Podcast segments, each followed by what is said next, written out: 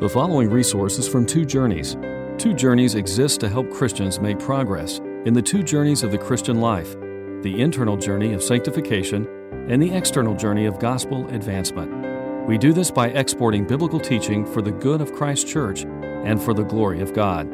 Please visit twojourneys.org for more resources. I'd like to ask that you turn in your Bibles to 1 Corinthians chapter 14. We're finishing up uh, this morning, uh, chapter 14, and a three chapter journey through the doctrine of spiritual gifts. And as we do, we're looking at local church and l- local church's corporate worship. One of the most remarkable, of all the many, many remarkable things that Jesus said in his ministry, I find it stunning what he said in John chapter 5 and verse 16, where he said to his enemies who were incensed with him for healing on the Sabbath. And it seems that Jesus did so many of his healings on the Sabbath. And he said to them in John 5 16, My Father is always at his work to this very day, and I too am working. So you should not imagine that God ever takes a day off on planet Earth that God is active, energetically active. And back then, the, under the Old Covenant, on Sabbath day, he was vigorously active. And we know that he is active, theologically, we, we have learned that he is active in sustaining the physical universe at every moment by the word of his power. Were he to cease from that work, the universe itself would cease to exist.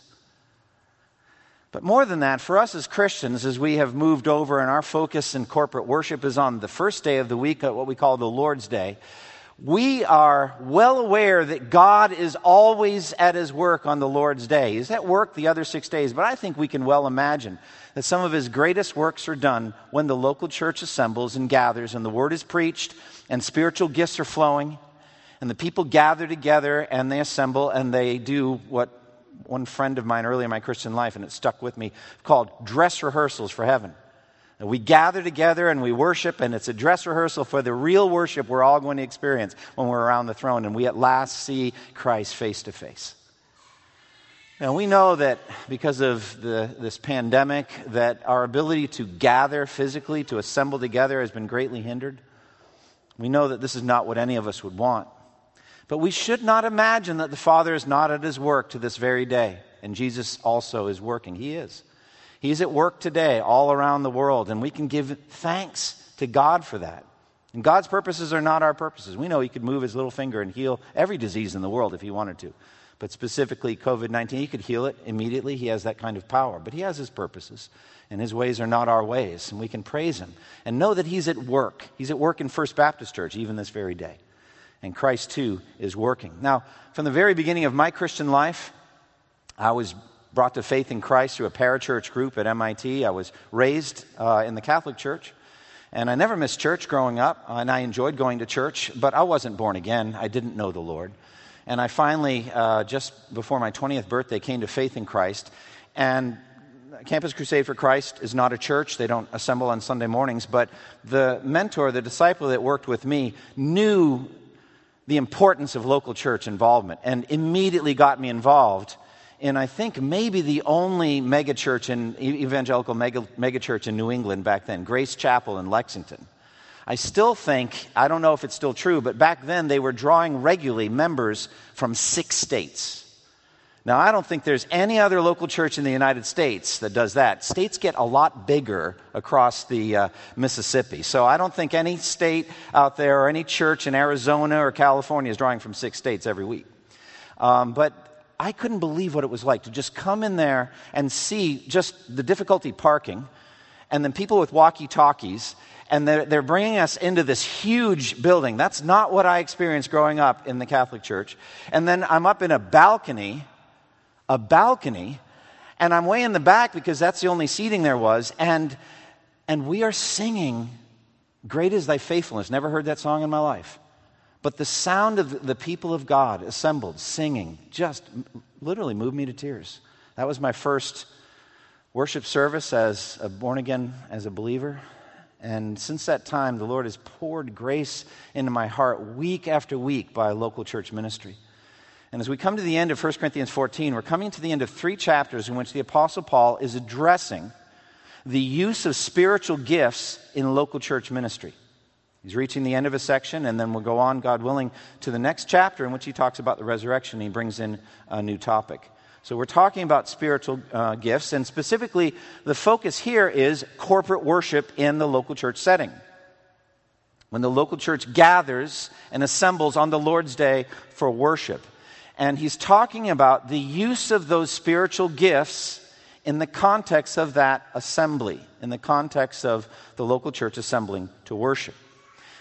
Now, God's overall purpose, both for the assembling together of the church on Sundays and for the, the giving of spiritual gifts, is the edification or the upbuilding of the church.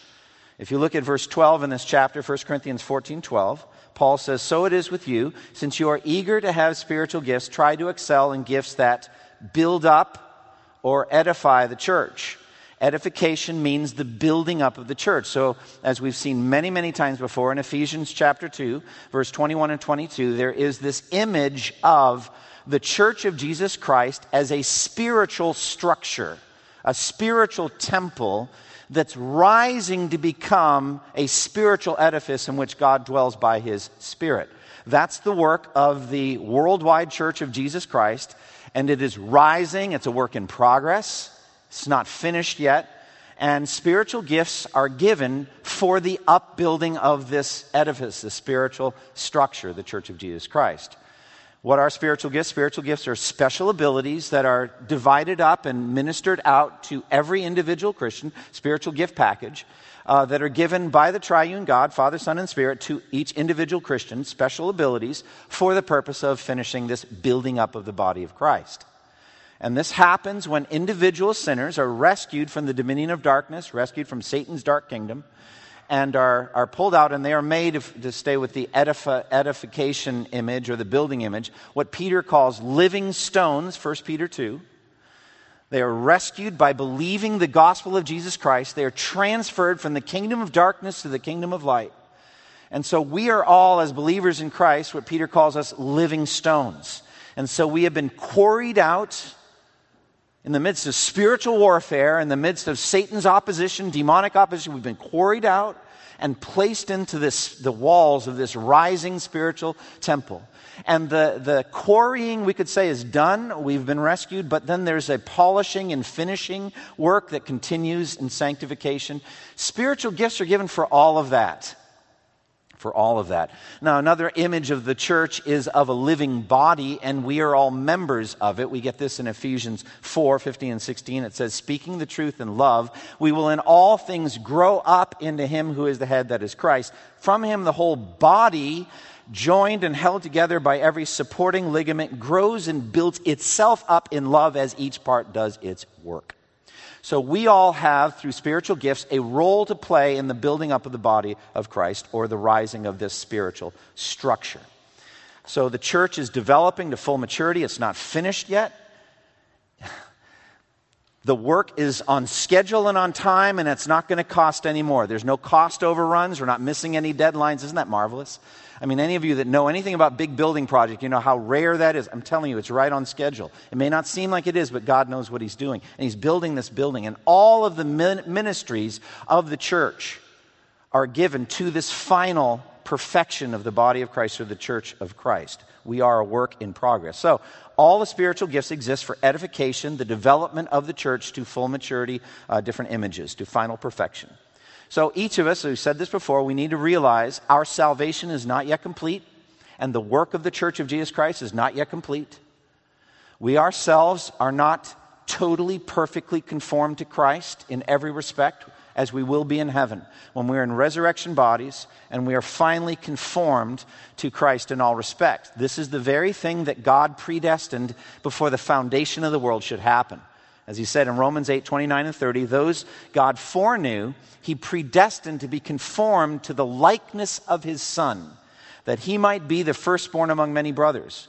And those he predestined, he also called. And those he called, he also justified. And those he justified, he also glorified. So for me in that scripture, glorification equals total conformity to the likeness of Christ. And that's going to happen for the elect from every tribe, language, people, and nation all over the world. That's what's going on. That's what spiritual gifts are for. Now, as we're in chapter 14, Paul has zeroed in or zeroing in on two spiritual gifts in particular tongues and prophecy. And he's making the point here the overall point of chapter 14 is not so much about tongues and prophecy, but the, the absolute requirement for clarity in the ministry of the word, a simple delivery system of the word of God, clarity in the word, and orderliness.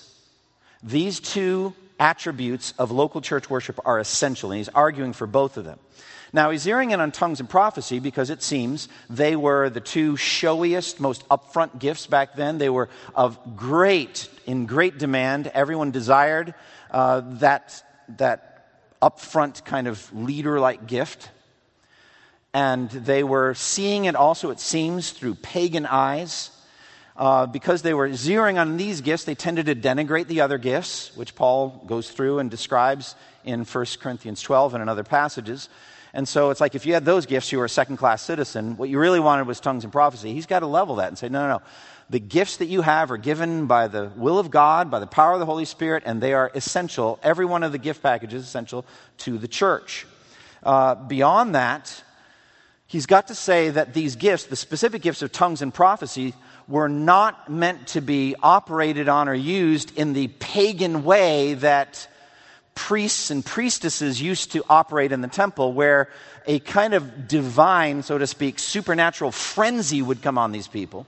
They would lose their minds, and they would be almost like crazy people having been touched by the supernatural, by the gods or goddesses. Uh, that's how the pagan priests and priestesses used to do it. That is not what's happening with godly Christian worship. And so he's going to say there's no mindless frenzy here, there's no disorder, there's no chaos. But there has to be clarity in the word and orderliness in the use of these gifts. That's what he's arguing for. He wants truth spoken clearly. The unfolding of the word of God is what builds up the church. And so he says in verse, verse 19, in the church, I would rather speak five intelligible words to instruct others than 10,000 words in a tongue. And he means a tongue not having been translated. So, again, this shows how absolutely vital the mind is in our salvation. God uses reasonable words, reasonable concepts to transform our minds and to transform our hearts. So, out of transformed minds and hearts flow transformed lives in the body. The word, then taught and preached clearly, is understood by the minds of the hearers. The heart believes and loves that truth, and the body follows the transformed mind and heart. This is salvation, this is justification, this is sanctification. So there must be clarity. We've already covered that in the earlier messages on tongues. But here he's also underscoring orderliness. Orderliness in the use of the gift of tongues, we've already covered that. Uh, he does not want chaos or disorder or confusion. So, by way of review with tongues, he gave three clear commands. Two or at most three should speak in, in tongues, one at a time. Secondly, the tongues must always be interpreted if they're going to be part of corporate worship.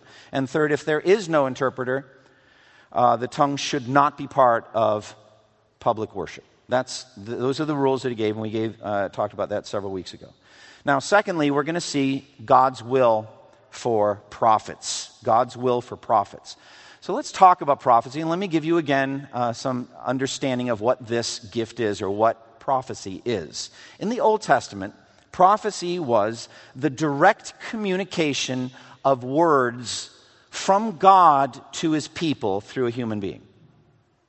So a key phrase would be, Thus says the Lord, You can almost picture, picture like colon and then quotation mark.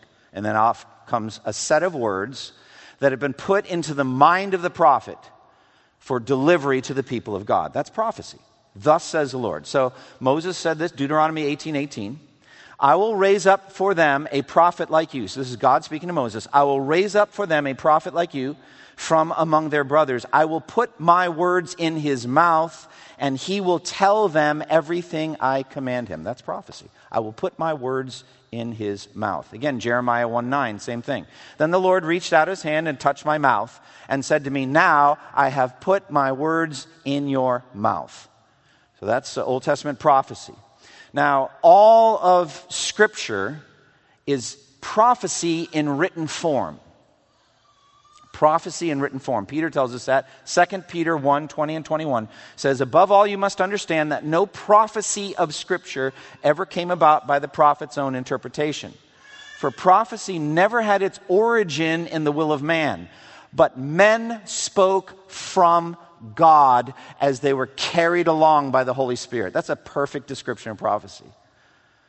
Human. Men spoke from God. The origin of the words were from God, and they were carried along by the Holy Spirit, therefore protected perfectly from error. That's what prophecy is. So, Scripture is written prophecy. Now, Old Testament prophets were validated in their office.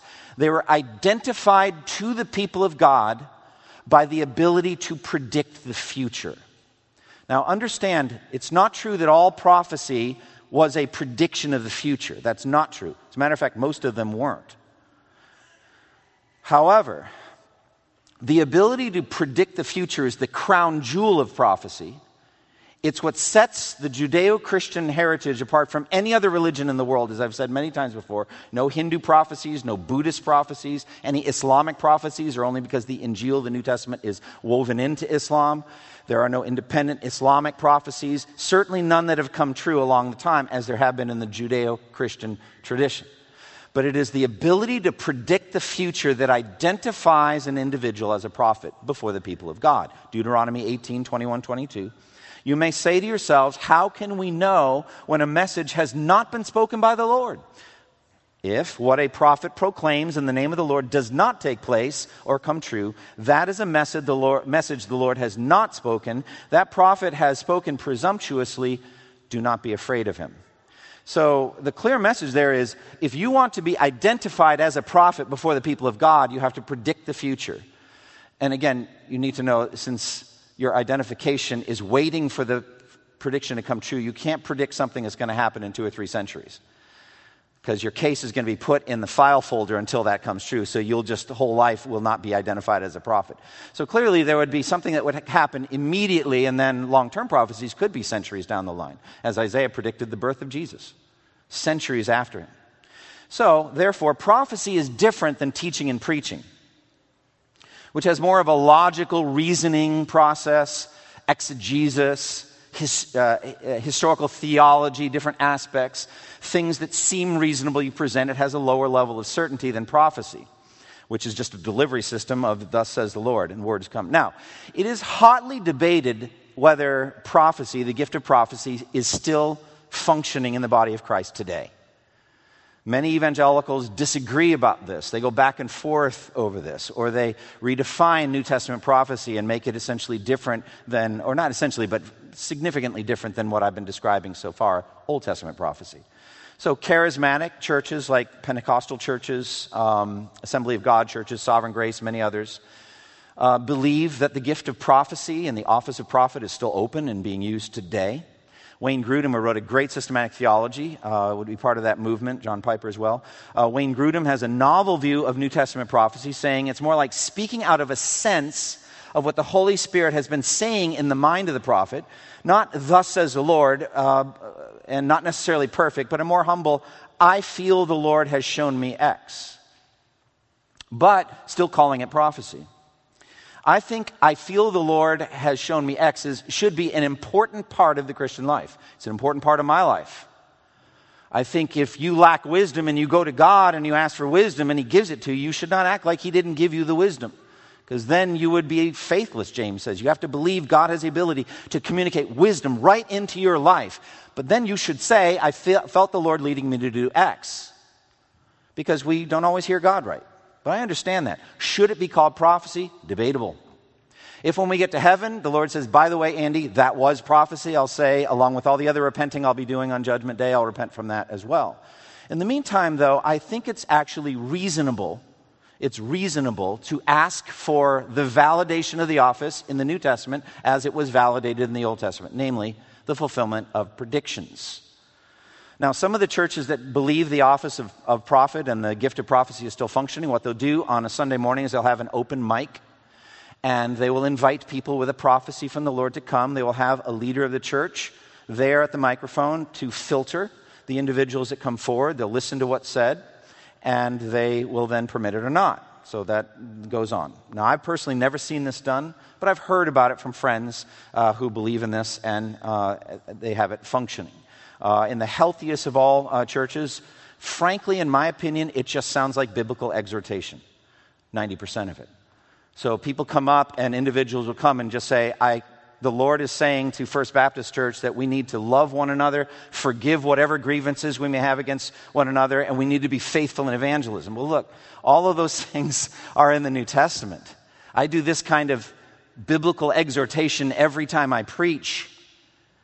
I'm not going to call it prophecy, but I may be wrong in that. I don't know. All I'm saying is that is an important part of the church life. I'm just not calling it uh, prophecy. I believe there is no good reason to excuse modern day prophets from the requirement uh, to predict the future in order to get the office or the gift title assigned the, the role, I don't mind. Biblical exhortation, do it, friends. Brothers and sisters, do it with one another. Teach and admonish one another with all wisdom. Let the word of God roll in the life of the church. Let's do it. But to call it prophecy or, or, or that person a prophet, I don't think uh, that there's any reason that we should excuse that from predicting the future, especially since it happened in the New Testament. There was a man named Agabus who in Acts 11, 28 and 29, it says, one of them named Agabus stood up and through the Spirit predicted that a severe famine would spread over the entire Roman world. Parentheses, this happened during the reign of Claudius. Fulfillment. Prediction, fulfillment, you're a prophet. Agabus, I think, had already done other such predictions, so they knew he was a prophet. So we should not think, oh, that wasn't happening anymore. It is. It was, at least in the book of Acts, if the gift is still going on. Now, what happened was the disciples, each according to his ability, set aside food, like in the days of Joseph. So, wouldn't that be good? There's going to be a market downturn. You want to get out of this or that commodity or whatever. You'd be like, oh, wow, but I don't think the Lord's going to do that. Maybe he will, I don't know. But imagine a famine or something like that, or even an illness. Say you don't want to go to that part of the world, etc. I could imagine something like that happening, and then people making practical provisions based on that prediction, etc. Now, with the giving of the prophetic word back then in Corinth, there needed to be the weighing of the prophetic word. It had to be evaluated. This is very important. Okay? Paul commands that the prophet should weigh the prophecies that were being given out. Look at verse 29. Two or three prophets should speak, and the others should weigh carefully what is said. The Greek word for the careful weighing is diakrino, uh, which means to evaluate or discern or judge or assess, to make divisions or distinctions this from that. That's what should happen with the prophecies. Keep in mind that at that time, the New Testament had not yet been completed. Think of this epistle to the Corinthians. It was just a letter that the Apostle Paul wrote. My feeling is he wrote lots of letters that didn't make it into the New Testament. So there's a growing body of New Testament theology, a growing body of New Testament epistles that eventually were identified by the church as the New Testament. Uh, but it's just a lot of development going on. And so the gift of prophecy was functioning clearly. And so the weighing of the prophecies would be after the words had, had been spoken. Then, according to this text, this chapter, the other prophets would weigh in on whether the words that had just been spoken were valid prophecy from the Lord or not. It's very important. So, first and foremost, they had to line up what had just been uttered with, the, with Old, Old Testament theology about God and then the developing New Testament theology about the incarnation, the Trinity, various things that were developing, and the faith that was being built before them by the ministry of the apostles and prophets. So they had to weigh it theologically. You get this in Romans 12 6 about spiritual gifts. According to the grace given us, we have different gifts. Listen, if prophecy, then use it in proportion to the standard of faith. That's one translation. If you have the gift of prophecy, make certain it lines up with the faith. So it's, it's what's called the analogy of faith. That's just a, a transliteration of analogia. Uh, it needs to be proportional to the faith. Well, what does that mean, proportional to the faith? Well, the faith is Orthodox Christianity. It's true, doctrinally accurate Christianity. It's not the sense you have that Jesus is Lord. It's not that by which you are justified. It's doctrine. The faith is doctrine. Faith is something else, but the faith is doctrine. For example, Acts 6 7. So the word of God spread. The number of disciples in Jerusalem increased rapidly, and a large number of priests became, listen to this, obedient to the faith. That means they're obedient to the words of the gospel. Or again, Galatians 1:23. Uh, Paul's giving his testimony there, there. They only heard the report. The man who formerly persecuted us, listen, is now preaching the faith he once sought to destroy. He's preaching the gospel message. Or again, Jude 3. Dear friends, although I was very eager to write to you about the salvation we share, I felt I had to write and urge you to contend for the faith that was once for all entrusted to the saints. Probably the most famous use of this word, the faith, is I've fought the good fight, I have finished the race, I have what? Kept the faith. What that means is I've continued to believe right doctrine, right to the end of my life. That's what I think I've kept the faith means. So, the prophets weigh in on what just got said, and, and they're saying, is it doctrinally true or not? Or is it heresy, false teaching? Now, the reason they have to do this is because there's all kinds of counterfeits and false teachers uh, out among the people. And they have to be careful as this thing is free flowing. We don't have a New Testament yet. So we get in 1 Thessalonians 5 20 through 22, it says, Do not treat prophecies with contempt, test everything Hold on to the good, avoid every form of evil. So don't denigrate prophecies, we need them, but you got to test everything. Or again, 1 John 4 1. Dear friends, do not believe every spirit, but test the spirits to see whether they are from God, because many false prophets have gone out into the world. So there's going to be a lot of false doctrine out there, a lot of false teaching. You can't believe every spirit. You got to test the spirits. It's the same thing that Paul's telling the prophets to do here. Now, I want to say, though this is slightly beside the point, but it's related, the public ministry of the word should, should be submitted to this kind of evaluation every day, every, every week, every sermon. I, I hope it is. You're like, Pastor, it is. Keep coming. We'll tell you, we'll let you know if you step off the path. But you remember how uh, we have this story in Acts 17:11 of the Bereans. It says, "Now the Bereans were of more noble character than the Thessalonians, for they received the message with great eagerness and examined the scriptures every day to see if what Paul said was true." Friends, I invite you to do that. I want you to do that. I want you to take all of the sermons, the cross references, everything. Like, Pastor, so many cross references. How can we? But do it. It's, it's online. Just take the verses and look and see if what I say is true. I want you to do that. That should happen anyway. But this is something more serious than that. This is something that has been spoken for the first time in front of the Corinthian church. A prophecy has been given. Now it needs to be stamped with approval or disapproval right away. This is the weighing of the prophecies. Now, what is the purpose of prophecy? Well, Paul says, all, as always, it's edification, the building up of all who hear. Look at verse 26. What then shall we say, brothers? When you come together, everyone has a hymn or a word of instruction, a revelation, tongue, or interpretation. All of these must be done for the strengthening or the edification of the church. That's the purpose, the building up of the church.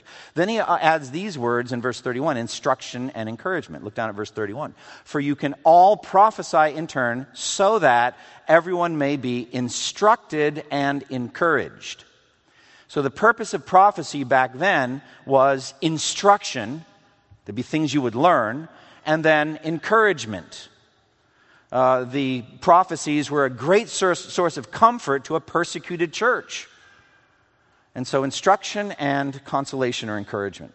Now, in the midst of all this, we've got clarity already. We're t- speaking absolutely the vital nature of clarity. But he also wants orderliness, just like with tongues. He gives instruction about orderliness of how the prophets should use their gifts as he does with tongues. Look at verse 29 through 32.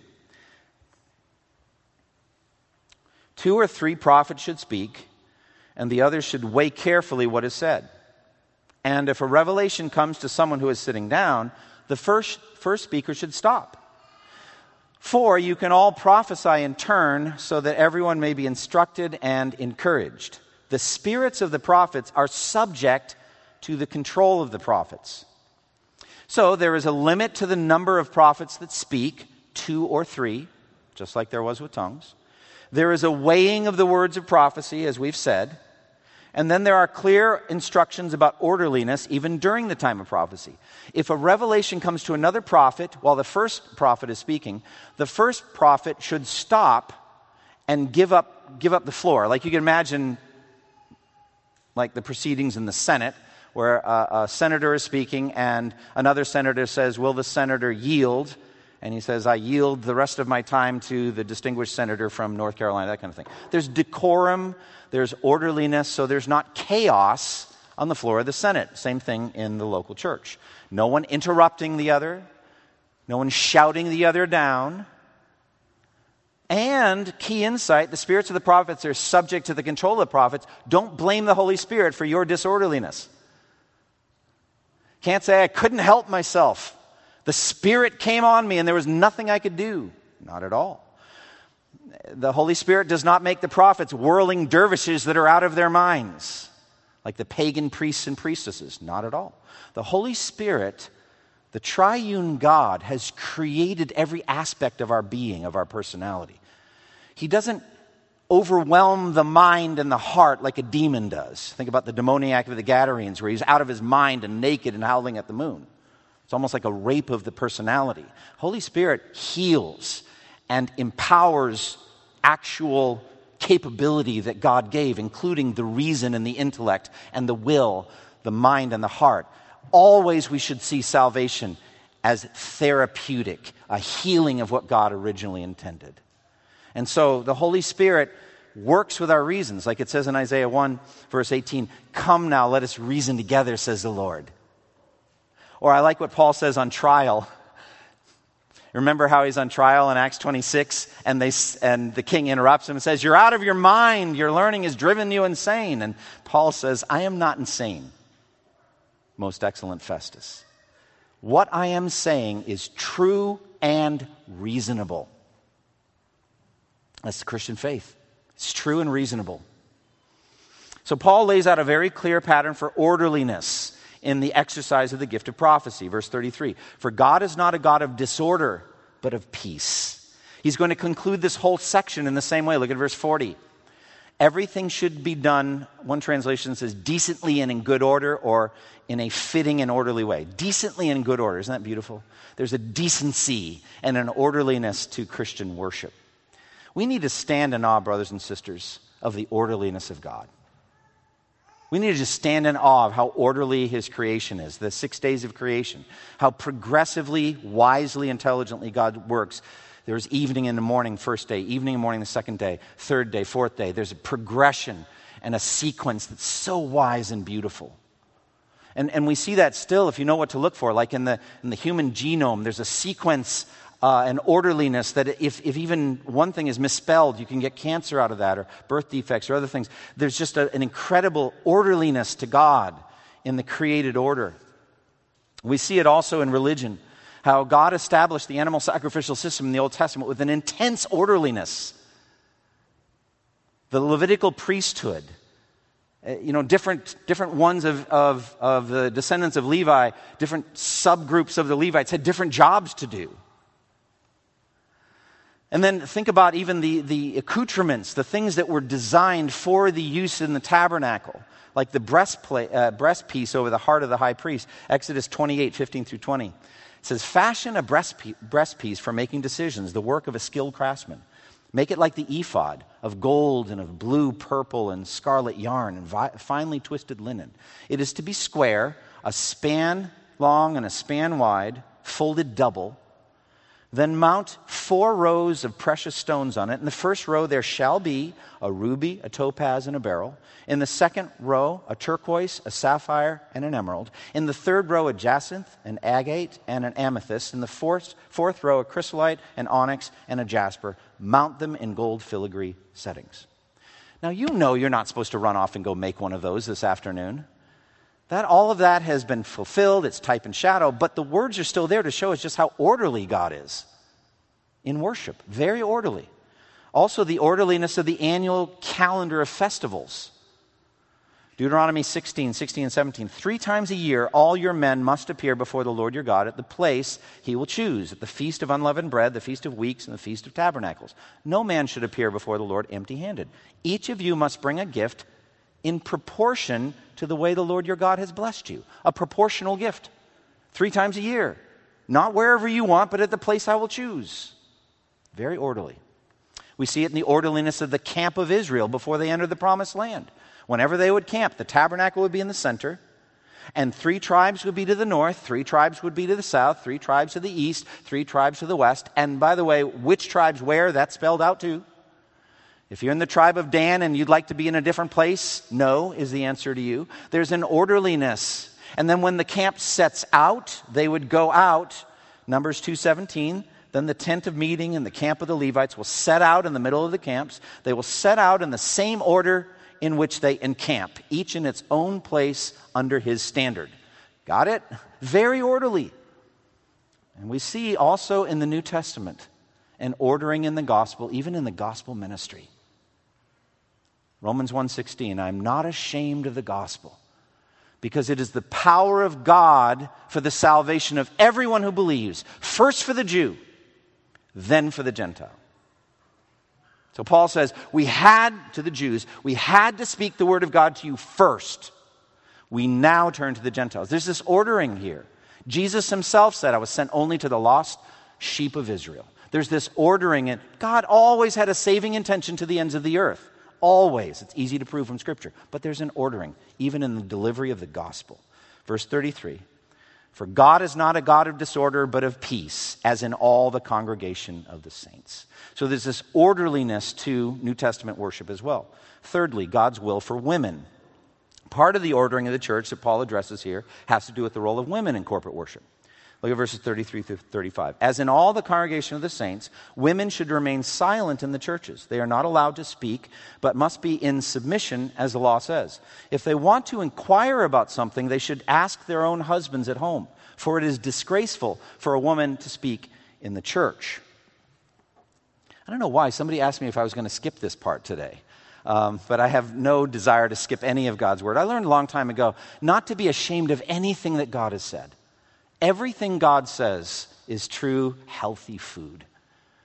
So we want to we want to eat the healthy food, try to understand it, and so he's talking about submissiveness. They women are not allowed to speak, but must be in submission. Now, biblically, submission has to do with recognizing God ordained authority. That's the word submission has to do with that. Um, so there is God ordained authority and then a yielding, a, ch- a, glad yielding to it because you see it ultimately coming from God. That's what submiss- submissiveness is. So whether to us as the govern- to the governing authorities or church to elders, uh, children to their parents, etc. There's this ordering that God has set up. Now, the submissiveness of women to men is based on a timeless pattern. Paul already addressed this, and we went through it in the head covering passage, as you well remember. 1 Corinthians 11 and verse 3. I want you to realize that the head of every man is Christ, and head of woman is man, and the head of Christ is God. There's this orderliness to it. It's based on creation, it's not culturally based. It's not, you know, ancient patriarchy and, and all that. Now we've evolved out. It's, it was or, based on the ordering of creation. Also, it's connected with, in some way, the, the most essential, central human relationship there is, which is the husband wife relationship. We have in Ephesians 5 Wives, submit to your husbands as to the Lord, for the husband is the head of the wife, as Christ is the head of the church, his body, of which he is the Savior.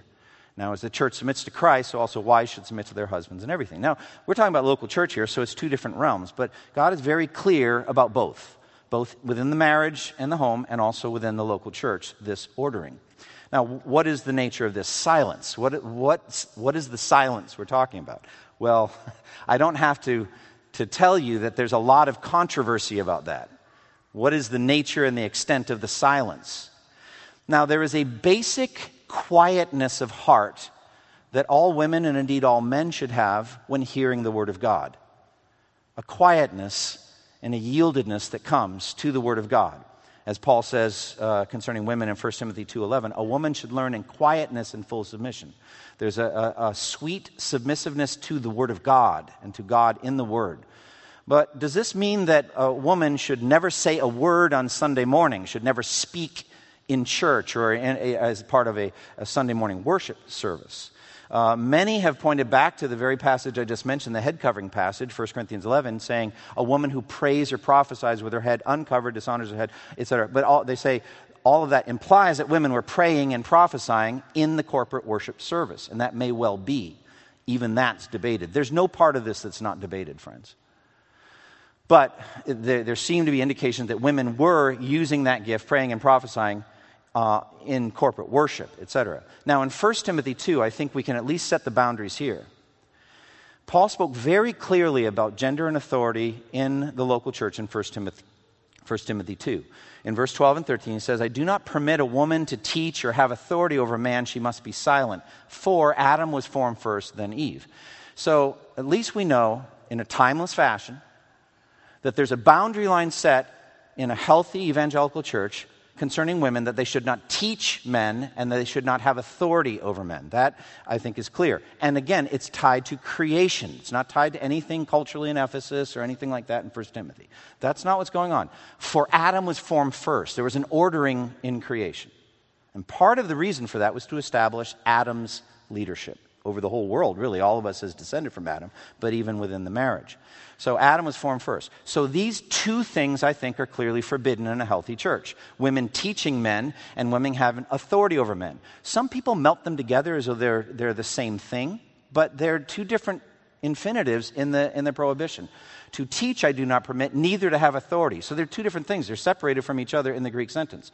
So they're two different things forbidden teaching men, women teaching men, and women having authority. It does not mean that women cannot teach other women or children.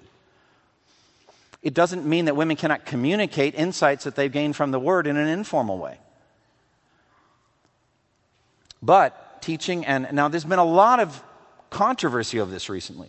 I, I just think 2020 is like the year of controversy within the evangelical church.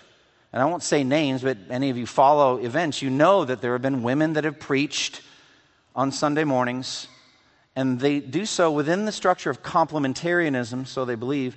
Complementarianism, the belief in gender based roles, different roles in the church, being a beautiful thing. But they say that women can teach and preach even on a Sunday morning as long as they're doing it under the auspices of the elders. So there's a lot of uh, debate and discussion about this. But I think there's a clear, timeless prohibition uh, in reference to that function.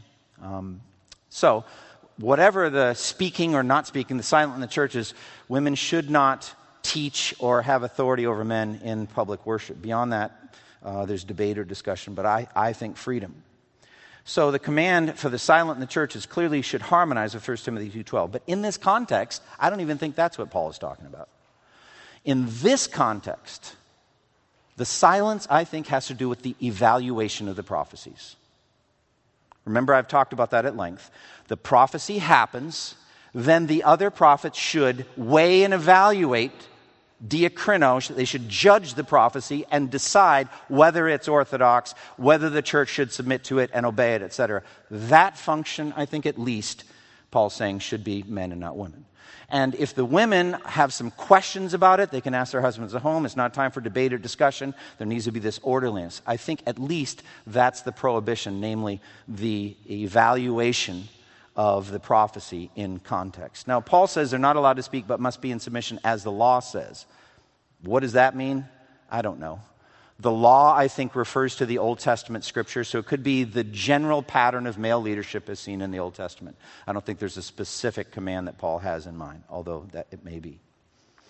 Now, what does he mean by disgraceful? This is a very s- strong word, isn't it? Uh, very strong word. Um, but I think we should hear it as breaking decorum. A number of years ago, I've been involved in dozens and dozens of weddings. Um, I usually I, am involved as, as a, an officiant. I do um, do the service, usually stand right, right down there, and uh, then come up here, and then we do the vows. And, and it's a beautiful part of my ministry. I love doing it. But one of the weddings, I was not the officiant, I was just known to the couple, and they asked if I would be willing to read scripture at their wedding. And I said I'd be delighted. And so I went to the rehearsal. Uh, they'd told me the scripture ahead of time. I practiced it, got it, got it ready. And then the uh, couple and the uh, wedding director told me where I was to sit, right over there. Um, and then when I was to get up at the wedding and read the scripture. So when my cue came during the wedding, guess what I did? I got up and read the scripture. Guess what else I did? Nothing. I didn't say, Y'all, I love this couple. This couple means so much to me. And by the way, I am the pastor of this. I'm usually here. I, I usually do weddings. I'm not doing this one, but I just want to share. There's just something I want to say. Look, friends, that would be, can I use the word, disgraceful. I can tell you at least the wedding coordinator would be shocked. I don't know if I'd get talked to at the reception afterwards, but that would be breaking decorum. There's a beautiful orderliness to the wedding.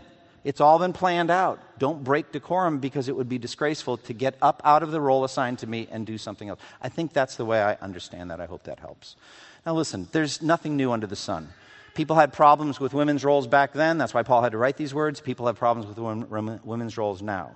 When, when I did head coverings, I talked about the emergence of feminism in the 20th century and how it's affected uh, the church. I don't want to go back over that, except to say I think the fundamental flaw is based or connected to the American meritocracy, which says you are what you do and what you can achieve, what you can put on a resume. That is a fundamental flaw. You are valuable because you're human. And you're valuable because you're redeemed by the blood of Christ. And you're valuable below that because you've been given spiritual gifts, men and women alike given gifts. And you have a valuable, important role to play. Men and women alike are indispensable to the healthy life of the church. So we need to fight all of that sense of being insulted or offended or whatever and say, God loves men as men, and He loves women as women, and He delights in that orderliness that He set up. We should see it that way too. Now, what is God's will for these instructions? Well, Paul challenges them to obey, verses 36 through 38. Did the word of God originate with you? Or are you the only people it has reached? If anybody thinks he is a prophet or spiritually gifted, let him acknowledge that what I am writing to you is the Lord's command. If he ignores this, he himself will be ignored. He is humbling the Corinthians here. Did you originate the gospel? Did it, did it not come to you? You need to get with the program that came to you. You're not in charge. He's humbling them. And this word, this command, is not Paul's ultimately, it's the Lord Jesus's. The Lord usually is Jesus.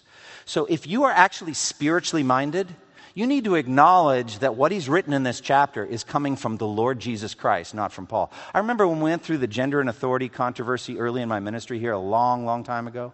I remember hearing one person say very plainly, I don't care what Paul said, I know what I believe.